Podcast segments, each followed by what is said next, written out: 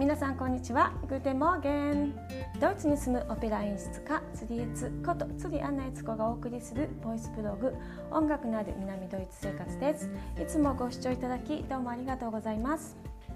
えーとですねあの今日はねちょっと語学の話をしようかなと思います。えーと私はですね、えー、4.5カ国語話します。え、ー、と4カ国語はあの本当にこう普通にパパパってこう日常会話とかは全然できる感じで、え、ー、と点5っていう0.5っていうのはイタリア語ですね。イタリア語も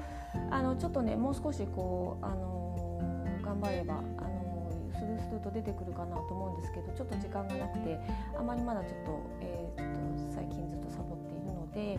えーと、こう読んだりとかあのするのは全然できるんですけどあの日常会話でパパって言葉が出てくるかっていうって詰まっちゃう感じがするのでこれはなちょっとまだあの喋れますというふうにちょっと言わない感じに、えー、としてます、うん、仕事のねオペラとかの関係の言葉だったら全然大丈夫ですね。うん、でえっ、ー、とねまあ4カ国語喋れるとしますよね。で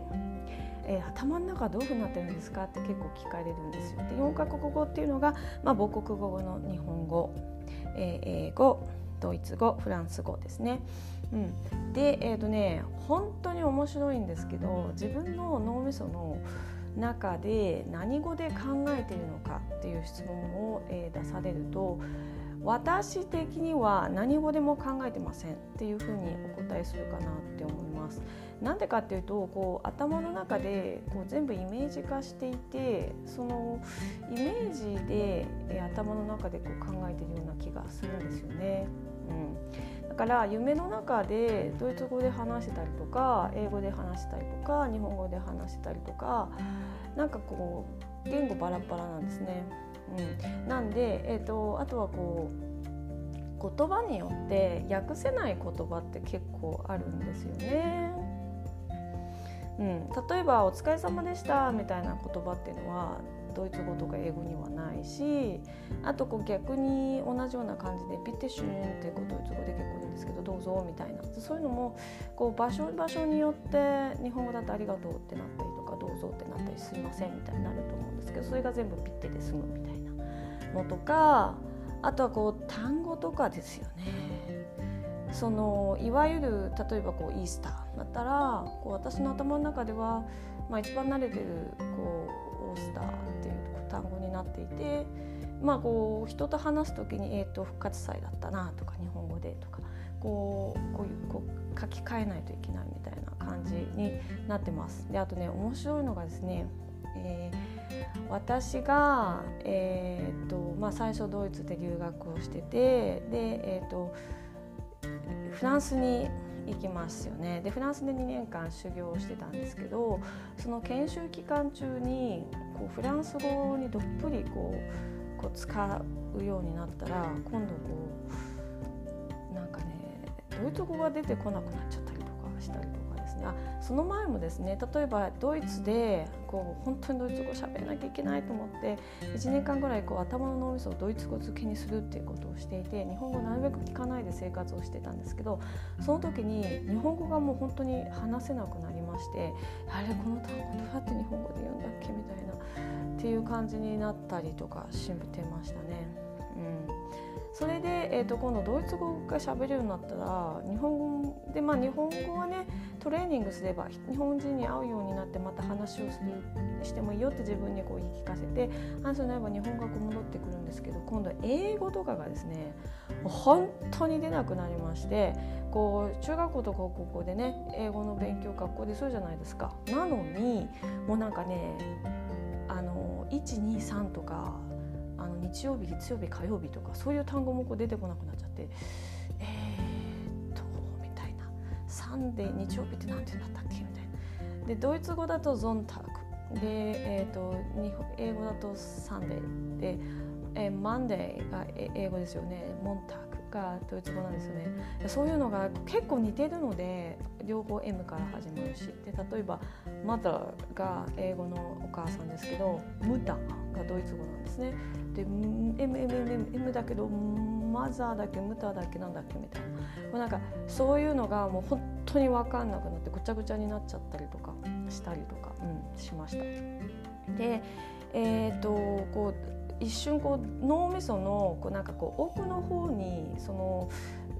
こうこうその単語をこう記憶したなんかこう脳みその細胞が奥の方に引っ込んでしまってそことのこうなんか電子系統がうまくつながってないみたいな。感じになったりしたんですよね。でえー、で、えー、その後実は私はイタリアにですねひと夏行っていてイタリア語はその当時すごい喋れてたんですよ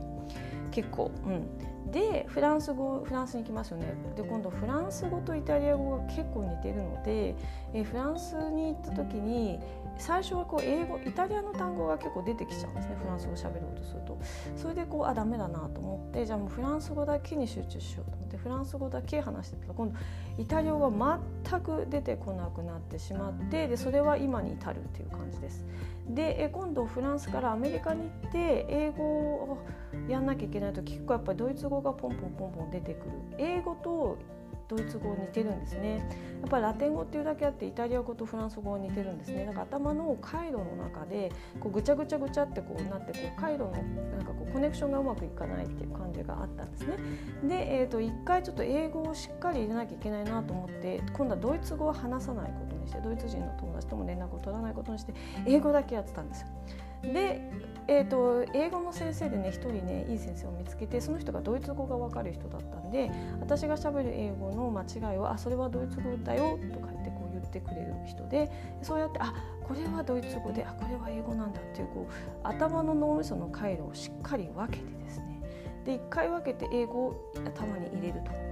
それで、えー、12年経ってそれでようやく私は今度はドイツ語を解禁してドイツ語をしゃべるようにしたんですね。でそうすると、えー、あこの人とはドイツ語で話さなきゃいけないみたいなこうドイツで友達と電話する時にこの人はドイツ語って頭の中で口ってこうスイッチを入れ替えると瞬間的に脳みそがドイツ語の回路に変わってドイツ語だけをポーって出るようになるみたいな風になりました。で今フランス語もそういう風になってます。で私のフランス人の友達でフランス語しか分かんない友達。英語は全然ダメって人が友達でいるのでその人と電話をするとか会った瞬間に私はこうフランスの脳みそにポンって切り替わって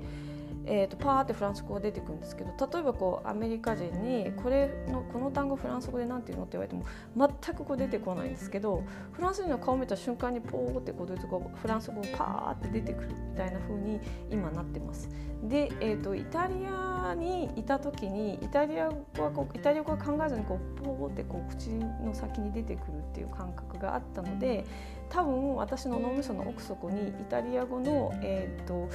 こうを記憶させた脳みその一部があるはずなんですよ。そこを今度イタリア語をここうポッて出てくる脳みそをもう一つ作らないといけないなと思ってるんですけどちょっと今そこの時間がなくてねやってないんですけどね。で、えーと、多言語喋れるようになるっていうのはそういうことかなって思います。だから、えーと、バイリンガルっていう言葉ありますよね。でバイリンガルっていうのは母国語ともう一つ二つの言語が喋れますっていうことですね。あ脳みその回路でそういうふうにスイッチができるようになる。でこのねスイッチは練習だと思います。でやっぱり脳みその頭の中で考えているところは一つこうこういう例えばこうあこのものはいいなとかこれをこういうふうに説明しなきゃいけないなみたいなのは頭の中で何語でなくて何かこう何語でもない言語っていうところじゃないところで考えていてそれをアウトプットする時にあでこう瞬間的にこうスイッチがポンと入ってあ今ドイツ語で話さなきゃとかあ今英語で話さなきゃとかあ今日本語で話さなきゃっていうふうにこうポンポンポンポンポンってスイッチが変わると。でこのスイッチを作るのにちょっとこうトレーニングが必要かなっって思いますね。うん、でできるようになってくると結構こう簡単かな。うん、でえっ、ー、とねまずその母国語ともう一つの脳みそを作るとこが一番大変ですねやっぱり、うん、あのそのそれまではこう母国語しか頭の中にないから自分は全部母国語で考えてる。日本語だったら日本語だけで考えてるって思ってると思うんですよ。だけどそうじゃなくてこう考えてるとこがもう一つ別にあるってちょっとイメージをすると多分、えー、2つ目の言語が例えば日本だったらまあ英語がね2カ国語に2つ目の外国語になると思うんで英語だと思うんですけど英語がこう入ってくるんじゃないかなと思いますね。でおすすめはですねちゃんぽんにしないっていうことですね。まずこうある程度え日常会話がポ本当にこうスルスルスルスルこう出てくるようになるまではえー、3カ国語と4カ国語とかいっぺんに勉強しない方がいいと思います。私はそれすっごい勧めます。一つの単語一つの言語がきちっと体に入ってこうあのその自分が考えてるその大元のそのなんかたなんだろう骨格みたいな脳みその芯みたいなところと言語っていうツールがまず結びついてからえー、次の言語を入れていかないとですねその結びつけるその言語の2つ目の言語の入ってる脳みそのところにですねちゃんぽんで入っちゃうと自分が何語を話してるか分かんなくなっちゃうんですね。ででそうするといつまでたってもその言語が、えーと、身につかないっていうふうにちょっとなっちゃうっていうのが私の経験上なのでで私はそのイタリア語とフランス語を結構一時期ちょっとちゃんぽんでやってたことがあってなんでかっていうとイタリア語っていうのはやっぱりオペラでものすごい大事な言葉なんで、えー、とイタリア語ずっと忘れたくないなと思って一時期ドイツ英語の勉強しながらあごめんなさいフランスにいてフランス語の勉強しながらイタリア語のレッスンも取ってたんですよね。でそうした時にいつまでたってもフランス語も体に入ってこないしイタリア語も上達しないしっていうふうなこうことがあったのであの一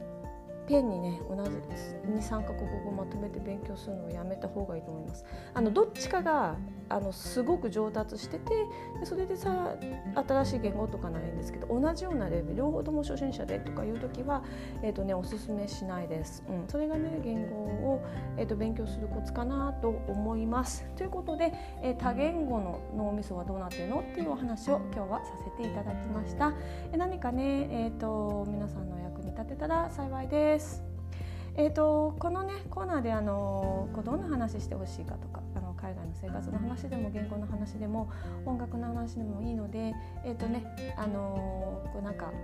えー、リクエストがあったらぜひぜひ、えーと、ご連絡いただけたらと思います。私のねサイトからとかでもあのメッセージ書けますし YouTube の方でしたらねコメントを書いていただけると思いますので。はいということでよろしくお願いいたします。アフビダゼンジュース Música